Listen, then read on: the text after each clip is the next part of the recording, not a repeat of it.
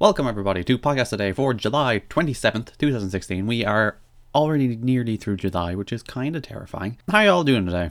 I hope you're doing well. If you're not doing well, I hope something leads to you doing better. My cold is nearly gone. I'm like like 75, 80% there, more or less. I went up a flight of stairs today and was like nearly on the floor afterwards. So I'm still quite quite breathless, but you know, yeah, I can give out about other things. Quick update I did an episode reviewing New Super Mario Bros. U the other week, and I just finished that game close enough to, as close to 100% as I'm going to get, because I rarely run 100% any game, because I feel it's pointless. Collect this one, these 900 things in our open world, and then we will give you 100% and a trophy that gets you nothing else. No. Just no. The reason I finished the Mario game is because you unlock levels if you collect those things, which, you know, I'm okay with unlocking levels. That's my biggest pet peeve with modern games. It's like, oh, collectibles and, and unlockables and trophies, and you, you put all this work into do, getting this trophy, and the trophy gets you nothing in the game. They, they say economics is built on incentives. Well, give me an incentive to finish your game 100%, and I might actually do it. But yeah, I finished the game as close to 100% as, as, as I'm willing to go, and that, that's a good game. And you can actually see most of the creativity comes out in the, the kind of the final world, the extra levels. There's an extra nine levels at the end of the game. And you can see kind of a lot of the ideas that people implemented in Mario Maker. There's like P-switch jumping levels and there's levels where you have to follow a, a Koopa shell to make sure it does what you want it to do. And, uh, and just generally more difficult levels and levels with ice mechanics built around swinging hammery things. But yeah, it's a really good game. It's a game you should play if you have a Wii U. If you don't have a Wii U, what have you been doing? In fairness, most people don't have Wii U's, but still, what have you been doing? Wii U's a good console. It has a lot of great games. But today's episode is is another wandering through Wikipedia. Today we are talking about lists of sexually active popes. I know. I know what you're thinking. Popes shouldn't be sexually active. They take a vow of celibacy. Well, unfortunately, people, some popes have broken their vow of celibacy. I know. It's a shocker that the that the, the popes are not above reproach, but nonetheless, and because those relationships were undertaken outside the bond of matrimony, not only were they breaking their celibacy, it's considered a mortal sin. Oh, popes. There is a surprisingly long list. For example, Saint Peter, Pope Hormisdas, Pope Adrian II, Pope John, as I do my Roman numerals, 17, Pope Clement IV, and Pope Honorius IV. They were all married. This was, I think, during the period where popes could get married. Yeah, the, the celibacy requisite was introduced in 1139. Uh, the last two, the last two I mentioned there were, were married in the the 1200s. So you know, they're breaking the Pope's laws. Typical of the Pope, laying down laws and then not following their own laws. I should preface this. I've, I have no problem with religion. I'm not one of these people that hates religion. That's, that's the reason I don't like atheists. It's like if, if I were to classify my own personal religious views, they would veer, or, or like beliefs, they would veer closest to atheism. But I don't like atheists. I feel they lack tolerance and understanding of other people. And so I, I'm reluctant to, to refer to myself as an atheist. A number of, of popes have fathered illegitimate children. Pope Pius II, very pious of him.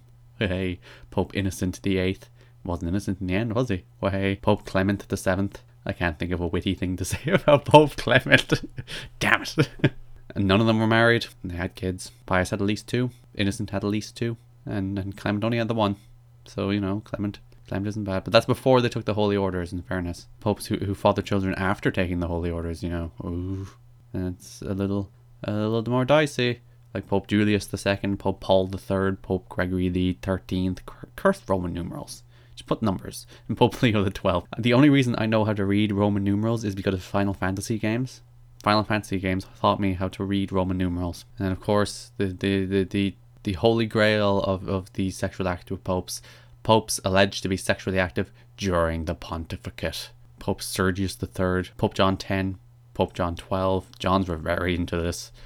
Johns were like, yep, who cares? Pope Benedict IX, Pope Paul II, Pope Sixtus IV, couldn't be Sixtus the Sixth, could it? Because that would be at least a nice bit of wordplay. Nah, Sixtus the Fourth. I wonder how many Sixtus there's been. I wonder. I, I'm not sure how Pope names work. I'm not sure they're set to a limited number of names you can choose. I wonder what my Pope name would be. Pope Barney the Dinosaur? That's not bad. Or, or Pope T Rex. Pope T Rex. I'd go Pope T Rex. Raptor Claws. raptor claws for days. There, there's actually descriptions of, of all of their, their supposed sexual endeavors. Some of these, in fairness, the, the, some of these sexual activities are disputed, you know, so to, to give these, these some of these popes the benefit of the doubt. Like Pope John the Twelfth was accused of adultery and incest. He had a collection of women apparently. To testified about his adultery, which they did not see with their own eyes. Uh, they say they knew with the certainty that they didn't see with their own eyes. You can't prove anything, can you? He had fornicated with the widow of Rainer, with Stefana, his his father's concubine, the widow of Anna, and with his own niece. So you know, there was no limits for him. And he made the sacred palace into a whorehouse. oh, popes. Sources report that he died eight days after being stricken by paralysis while in the act of adultery. Others that he was killed by the jealous husband while in the act of committing adultery. Popes are great. Benedict was ooh, Benedict was a nasty piece of work.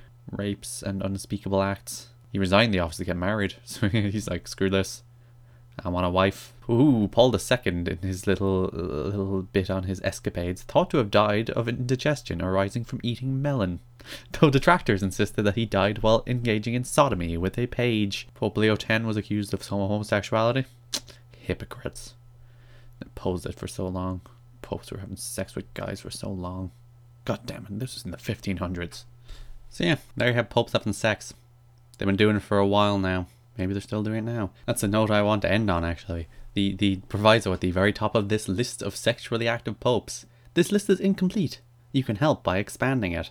So if you know about any other popes, if you have any scoops on some sexually active popes, let Wikipedia know. Update the page. You can listen to new episodes of podcast a day every single day at soundcloud.com forward slash GWSKK and also new episodes of the weekend show every week. You can discuss, subscribe. You can subscribe. God damn it, words. You can subscribe on iTunes, search for TWS Network. You can subscribe on YouTube.